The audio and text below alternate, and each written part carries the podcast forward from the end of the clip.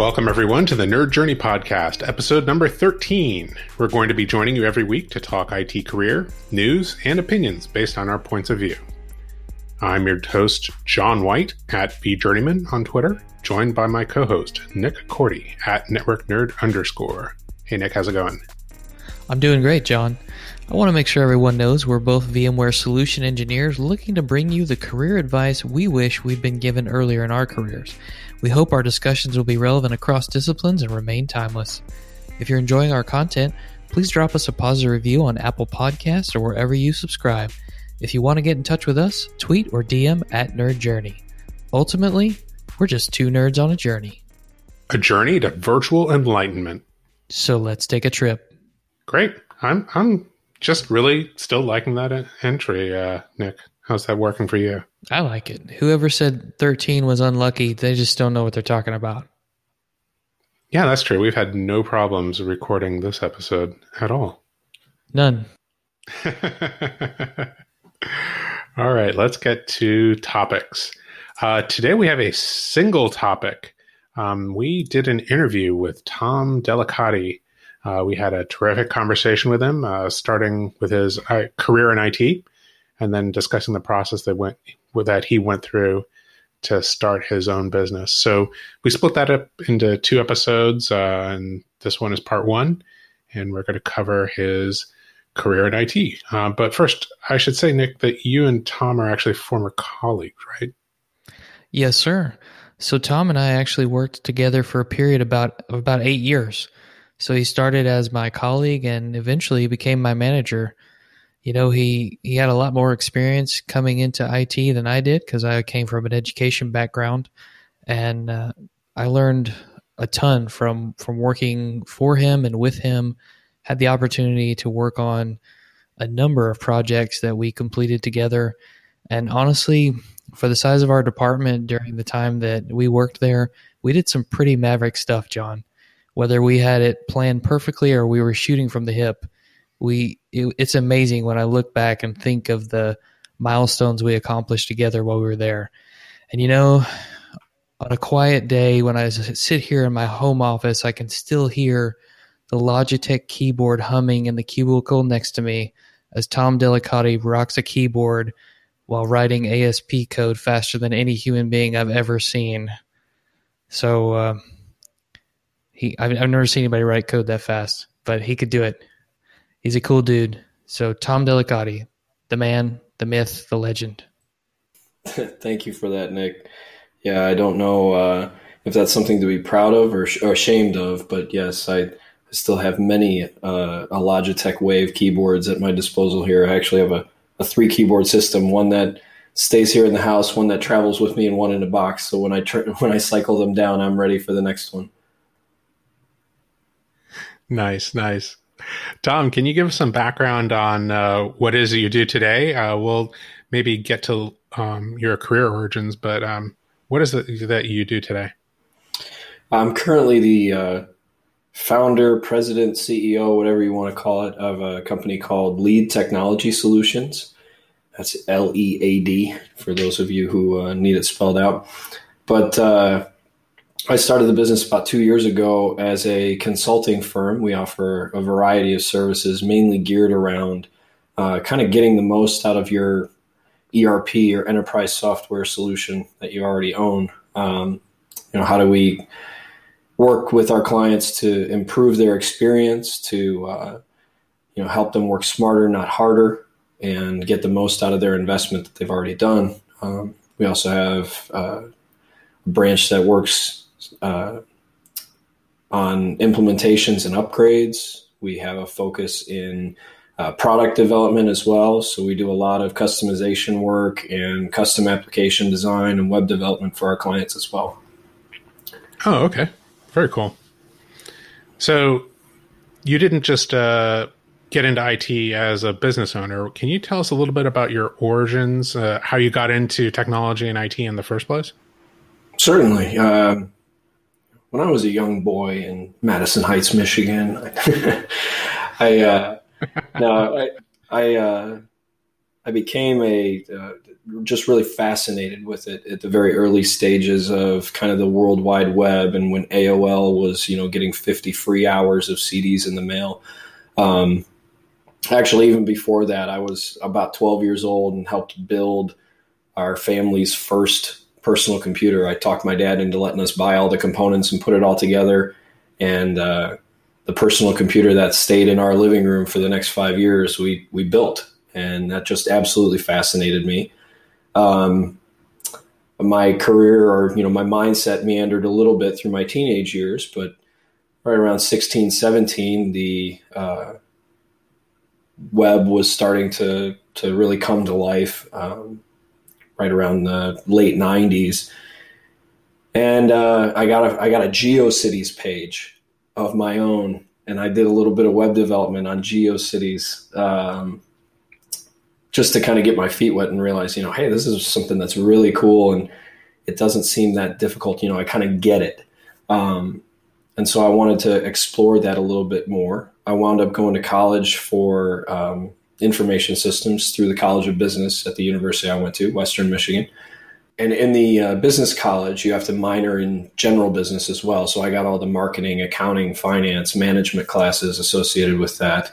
Um, I also had a focus in telecom management because I was really fascinated by the inner workings of, of network connectivity. I got a, a, CCNA certification when I was 18. Uh, didn't do anything with it, but it was really fun to go after and get. So I had a little piece of networking, I had a little piece of web development. I was really fascinated by kind of the server infrastructure uh, associated with kind of the interconnectivity of of the world at that time. So I still kind of scratched that itch uh, during my college years. And I was doing a little bit of web development for student organizations and kind of applying what I was learning in the classroom into solving real world problems, however small they may be. But uh, after I graduated, I started work kind of going the traditional IT path, infrastructure. Uh, you know, I wanted to be an IT administrator or a system admin for a small company. I actually worked uh, as a web developer right out of college for a year in application development. Then we moved. I started as a system administrator uh, slash developer, and then took a role at a company up in Indiana that was in manufacturing. And that was my first real experience with an enterprise software. Uh, every other place I had worked or, or spent time with was just living out of Word, Excel, um, PDFs, just a lot of not nothing database driven really. And so, as I, I took that first experience with an enterprise software, I was really just kind of thrust into it. It was myself and a IT intern running the IT infrastructure and the ERP software platform for a $40 million annual revenue company. And in, in, my world, that was kind of a big deal because we were responsible for everything. Um, so yeah, I, I, started learning as much as I possibly could about that software at the time. It was called Epicor. Um, in in, mm. Mm-hmm. in that time and day, it was their product called Vantage, uh, which is now graduated to Epicor ERP, and they're kind of in that second tier, really geared towards manufacturers, right underneath SAP, Oracle, uh, Dynamics. They're kind of in the tier right below them. Um, but uh, so this was your first you're saying this was your first exposure to kind of a major business application that was database backed and had maybe multiple users, kind of client server, and um, kind of exposing the the business rules um, as an abstraction above a above a database, and in your interaction with that. Correct, and not only was it my first interaction, but I was looked at to very quickly become the expert. You know, uh, there weren't a whole lot of people in the organization who knew the back end or could leverage their technology background, there were a lot of people in the organization who knew how to use the software, how to get it to do what they wanted to do. But they were relying on someone like me to learn as much as I could, as fast as I could, and become a subject matter expert on how it all worked together. They knew their piece, they didn't necessarily know how it connected to everybody else in the business. Got it. Got it.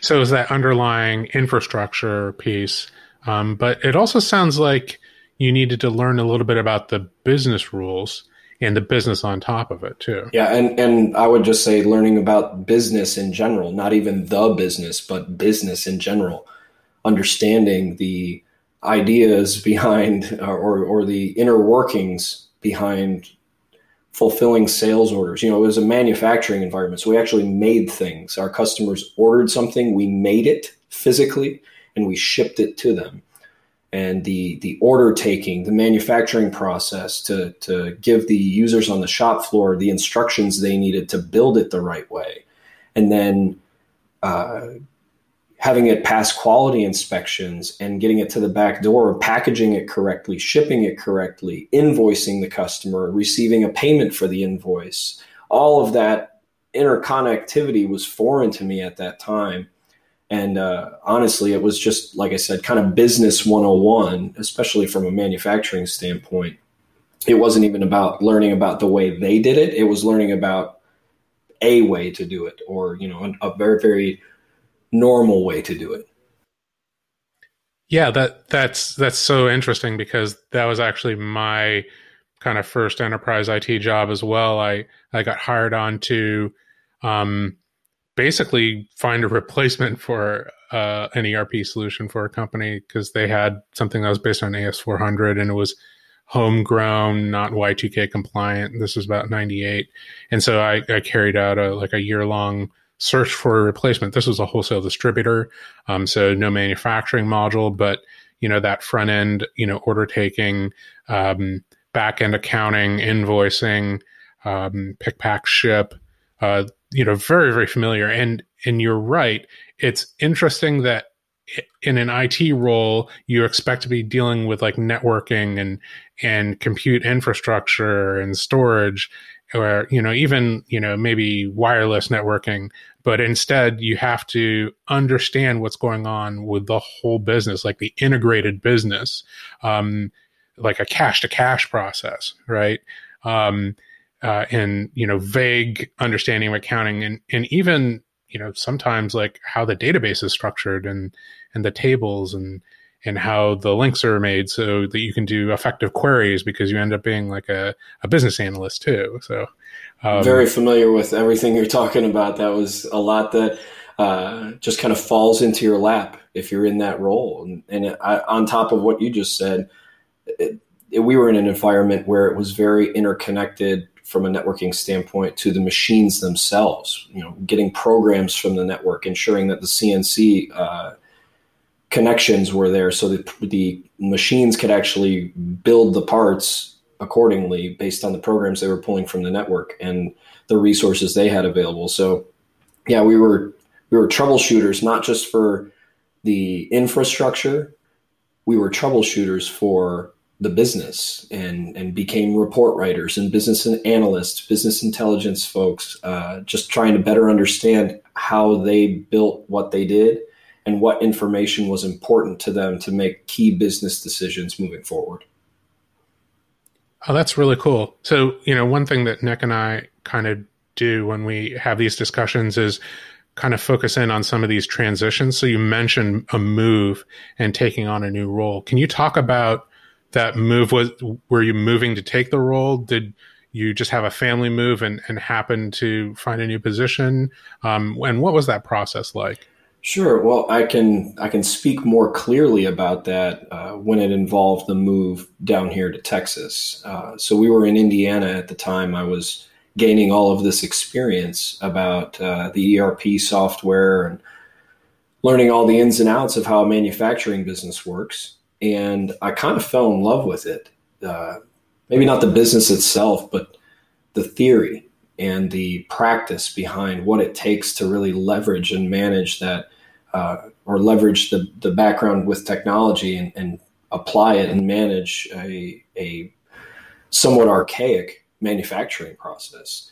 And so it was the f- summer fall of 2008 where my wife and I, we had no kids at the time um, we had an opportunity to do a job search. We were in a relatively small town, and Uh, my wife was working for a university at the time in a pretty specialized role to where not every college even had this department. And when they did, it was not a whole lot of openings. So when we were looking to make that transition and, and leave where we were, we kind of just opened up our arms and said, we'll go pretty much anywhere. You know, we kind of have an idea of where we'd like to be in terms of, you know, some of the key factors of we were going to start a family soon.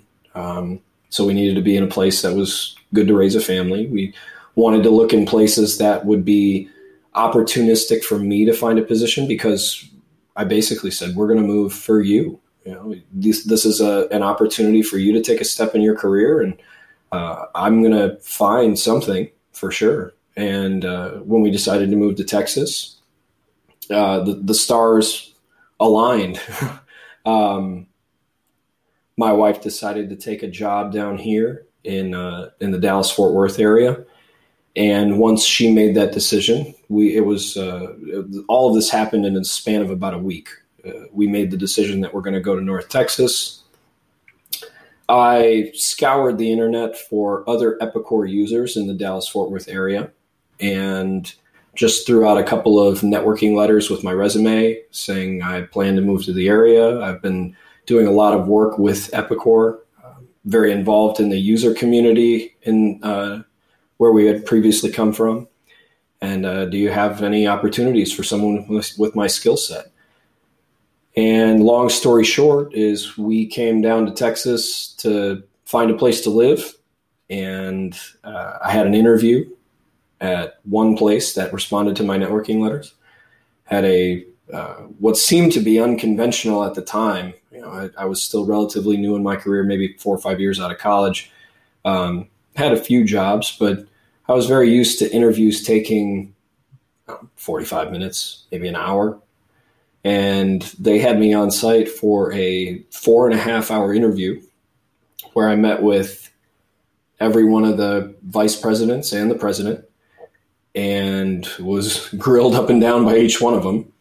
And uh, I walked out of that office just overwhelmed with, uh, I, I, wouldn't say stress, but just kind of the relief of, wow, that was, I was just put through the ringer. And um, we were driving up to have dinner with my wife's new boss, and I got a call on my cell phone from the president saying, We're going to extend you an offer by middle of next week.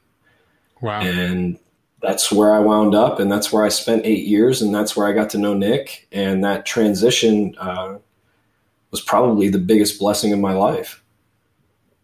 So there's a couple things that you said there that I thought were just kind of like nuggets of gold. One is that you were um, you got some in-depth knowledge into a specialized system. It wasn't the totality of your knowledge, but you you got pretty uh, deep into Epicor. Two, you got involved in the user community for Epicor, so that when you were um, looking around for a position, so this is going to be the third one, you went to the user community, uh, the list of people who use the software, and just kind of blindly sent your resume out and said, Hey, I'm super involved. I happen to be making a move. Uh, these are my skills and my background. Um, do you have a position for somebody like me? And that is kind of uh, unconventional, doing like a blind approach. So I, am really curious, uh, Nick. I don't know if you've ever even heard of this uh, this tactic. I, you know, Tom, I'm really interested to find out like what where where you came up with this tactic. Like, uh, it's just not something I've ever heard of before. I feel like I've heard about something similar, John. There was a post in the Spiceworks community a while back by a guy named B. Bigford who essentially went door knocking to find a new job. And that's kind of what this situation reminded me of, though maybe not exactly the same as what Tom did. That's, that's what comes to mind. yeah, but you're talking about like a shotgun methodology. And this is, seems to be a little bit more sniping, right? I have these specialized skills this is a list of companies that I already know could, you know, make use of skills like mine. And and now I'm going to go out and approach them and let them know that I'm in the market. Um, so I'll let you answer, Tom. You know, Nick and I can just go back and forth for for 20 minutes. But uh, but where did you actually come up with this idea? Well, before I get to that, uh, I wanted to peel it back just a little bit up to when I first started uh, at the business where we were running that Epicor ERP platform.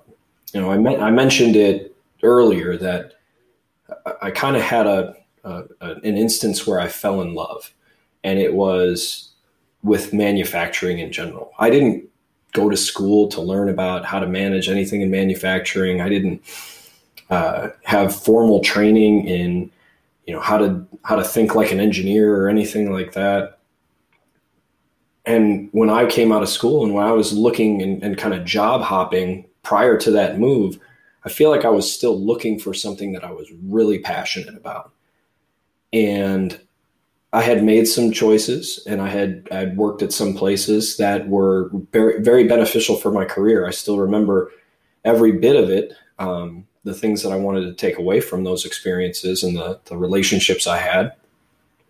And, uh, but when I finally found something that I was passionate about, I realized that I could really take my career the direction that I wanted to go at that time. And I don't even know if that's the right way to say it. it. It wasn't even about the direction that I wanted to go. It was, I found something that I'm passionate about and I want to keep exploring this.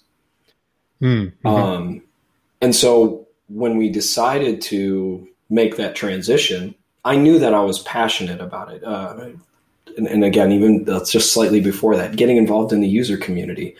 Again, I had found that passion area, and it was how do I continue to develop this? I, I, I don't I don't get enough of it all day, every day at work. I want more. I want to figure out how to be a subject matter expert in this. I want people to be able to come to me with complex problems that I can develop solutions around. I want to be able to to think like a problem solver in a business, not just from an IT perspective. And if technology is the right way to, to leverage to, to solve it, I'm all for it. But it doesn't always have to be the way to do it. Um, and so I just started thinking like that. And as we made that transition to to move to Texas, that was the first thing I did. I, I, I decided I need to find other people who run Epicor in Texas because I'm not connected to any of them. And there's a, a, a list of companies that run it. If they're members of the uh, national user group, they pay their dues. They're they're members, and so we had access to that. And I just started looking in Dallas Fort Worth, and I think I picked out there were probably eight or ten who who looked interesting, but I only sent networking letters and, and resumes to four. And it was because I had done research on all 10 of them, and I really didn't see myself fitting in well at six of them. And I was mm. I was hmm. eliminating those right from the get-go, or or not even eliminating. I was saying that'll be my second wave. You know, if I don't get any bites from this first group, that'll be my second wave of what I address. And I spoke a little bit about my wife and working for a university, and um, she actually worked in uh, career services at the university level. So she was helping get companies recruiting on campus. She was helping students prepare for going out into the real world. So the the tagline that I would use during interviews uh, during that period was, you know, the good thing about my job search is that I have access to a career advisor 24 7. The bad thing about this job search is that I live with a career advisor 24 7. Oh, yeah. And so it was a challenge as well as, like I said, a blessing because she really drove that whole methodology of how do you go and find someone that you want to go work for. And it wasn't uh, a situation where I was scouring uh, you know, at the time, Career Builder or Monster to find a job to do. It was I wanted to find a place to work for and see if they had a fit for someone like me. And where I wound up, there was no job posting. There was no position that they were trying to fill. They just saw an opportunity where they could benefit from working with someone like me and they took a chance. That it's so fascinating because um, I would say, in my experience, uh, or at least in the in the frame of reference where you know, where I live, I wouldn't even think to apply or send a resume to a place that did not have a job posting. But in my position as, you know, a solution engineer, I would, you know, strongly advise all of my customers that if they had, you know, came across talent that they just couldn't let get away, that they need to have a contingency, you know, or a process halfway, you know, set up already so that, you know, if that if that uh that person shows up at the door, you know, we need to have a way to open that door. Um, because, you know, those people aren't, you know, just easy easy to find. Like your hardest to find IT and technology skills, like you you need to have a way to to quickly gobble those people up. So interesting, interesting. But then uh, so you're saying that the the idea of that tactic came from your wife, or or are you not saying? Absolutely, that? she's brilliant. Okay, babe, if you're listening, I love you so much. you tom you actually mentioned something else there like you keep on having these asides which i think are you know just really amazing and i'm glad that they are coming up. But you you mentioned this idea of looking for a place that you would like to work um, and and having like a a way to discover those companies. So there obviously you came up with some kind of criteria some kind of methodology that helped you eliminate i think you said six out of the ten companies that that were on the list uh, right away or at least tag them for for second wave um, you know networking notes as opposed to first wave. Do you mind sharing like how it doesn't matter maybe what your actual uh, cr- what your criteria was or what that methodology was but but how you came up with it you know that process like did you have a discussion with your wife again and saying well actually what i want is this um, did you have like a career coach that that you talked to? What was that process like? Yeah. If if at that point in my life i had a career coach other than my wife i'd have some serious problems at home but uh, no she she was definitely uh, with me hand in hand on that process and because i didn't completely know what i was doing i just knew that the four that I sent things to uh, had separated themselves from the others. And a lot of that, it's it's not that I found red flags with the other six that I just was like, I'm not I'm not going down that path right now. It was more or less these four stand out as places that I would see myself fitting in. Um, one was the type of business they were. You know, they were all manufacturers to some degree, but was the process interesting? Was the product interesting? Was the environment going to intrigue me? Uh, would I feel stale after a little while? Could I see myself getting bored? Um, another piece was geography. You know, we're in the Dallas Fort Worth area here, and knowing where my wife was going to wind up, I didn't want to find some place that was on the completely other side of town that I was going to commute for an hour one way each day. So even though I might have found something cool, uh, it, it was a detractor to know that I would be spending two, two and a half hours in the car every day. Um, so, you know, some of it was logistics. Uh, others were is, is it going to really fire my engine? Am I going to be passionate about working here? And number three, I would say the biggest of all is what could I find online at the time about the culture? What could I find about what people were saying about it? Because in, in 2008, there wasn't the level of contribution to the internet that there is today in terms of reviews and getting people's opinions on businesses you know, the, the really the only right. thing we had at the time was Better Business Bureau type stuff. And so I just I tried to apply myself as much as possible when I wasn't at work and when I wasn't packing up our house. I was scouring the internet for more details about some of these companies that I was interested in sending my my stuff to.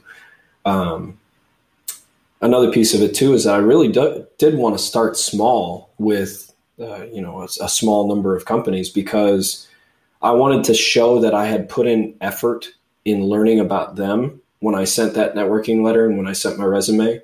that I was knowledgeable about who they were. And you just can't do that with a dozen places. You know, I just don't have the time and energy or resources to, to focus that kind of energy and effort.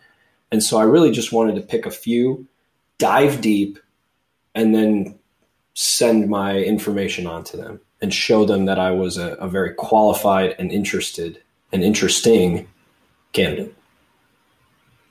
So from that that process, yeah, that, that really is awesome. How many um, was it? Was it just the one place that responded to you, um, or were there more than one out of the four? I actually got responses from two out of the four. Um, but just like anything with with job searching, it's all about the candidate being persistent.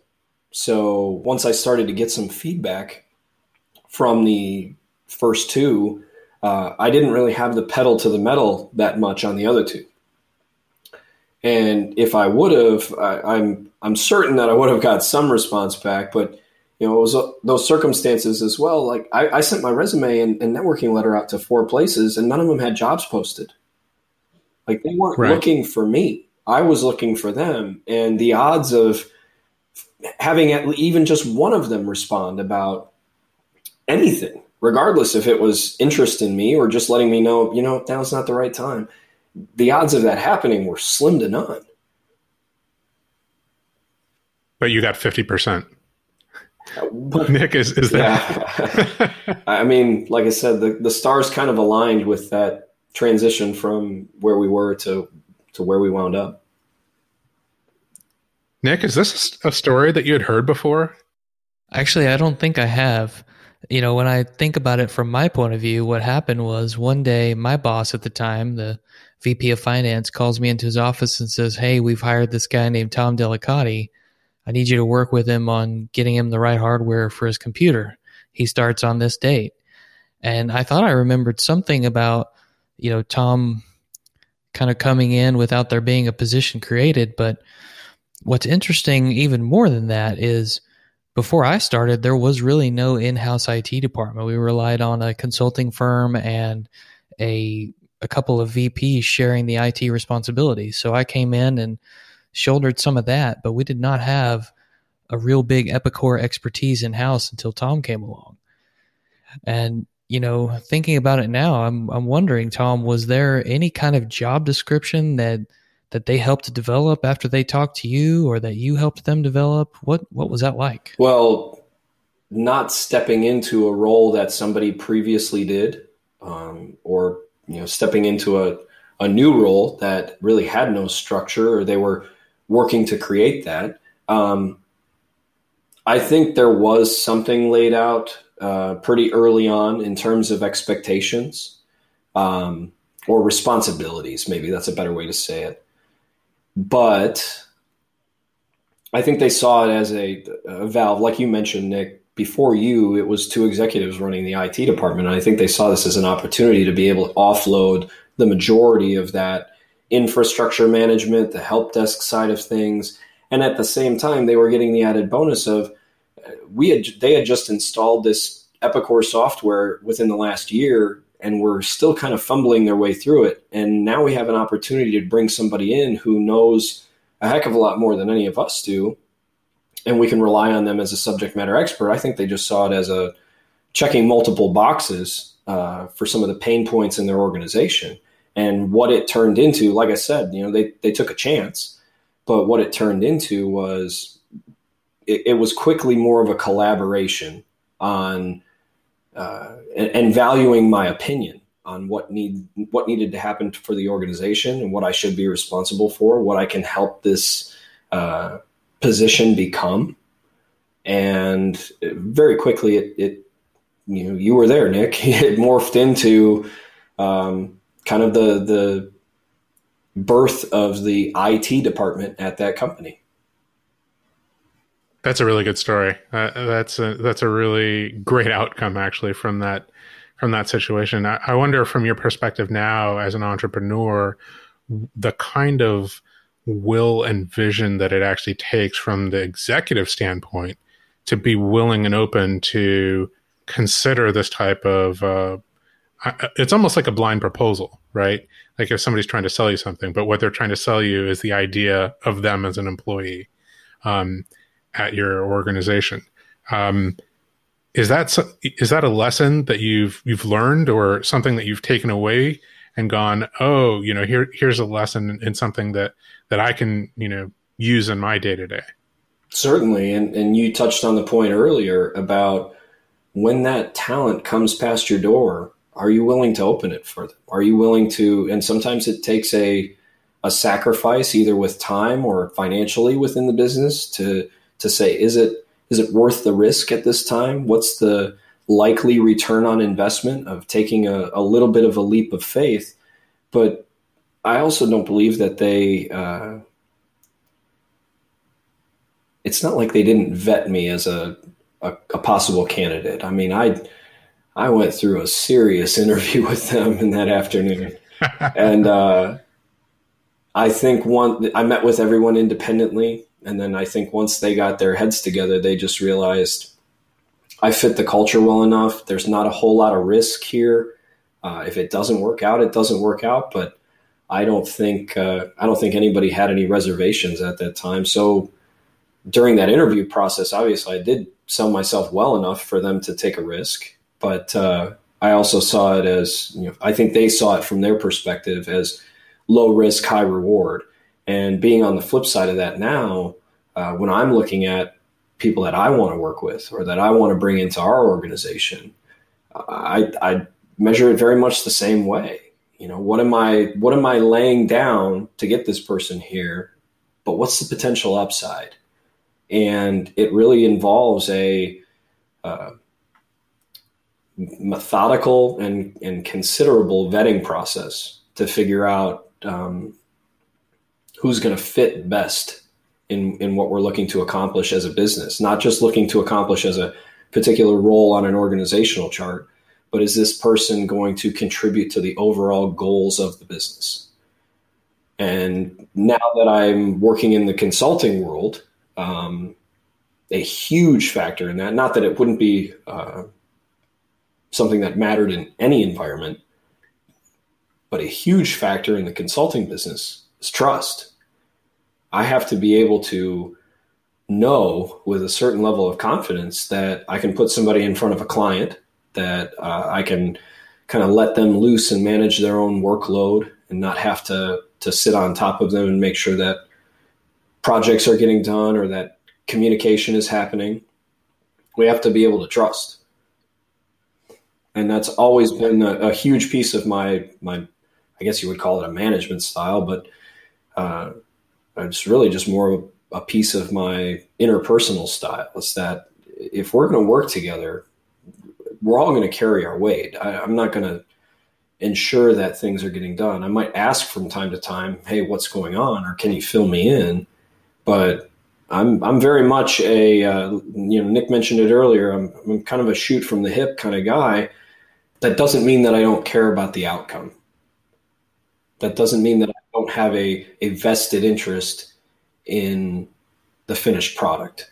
And so I have to uh, kind of marry both of those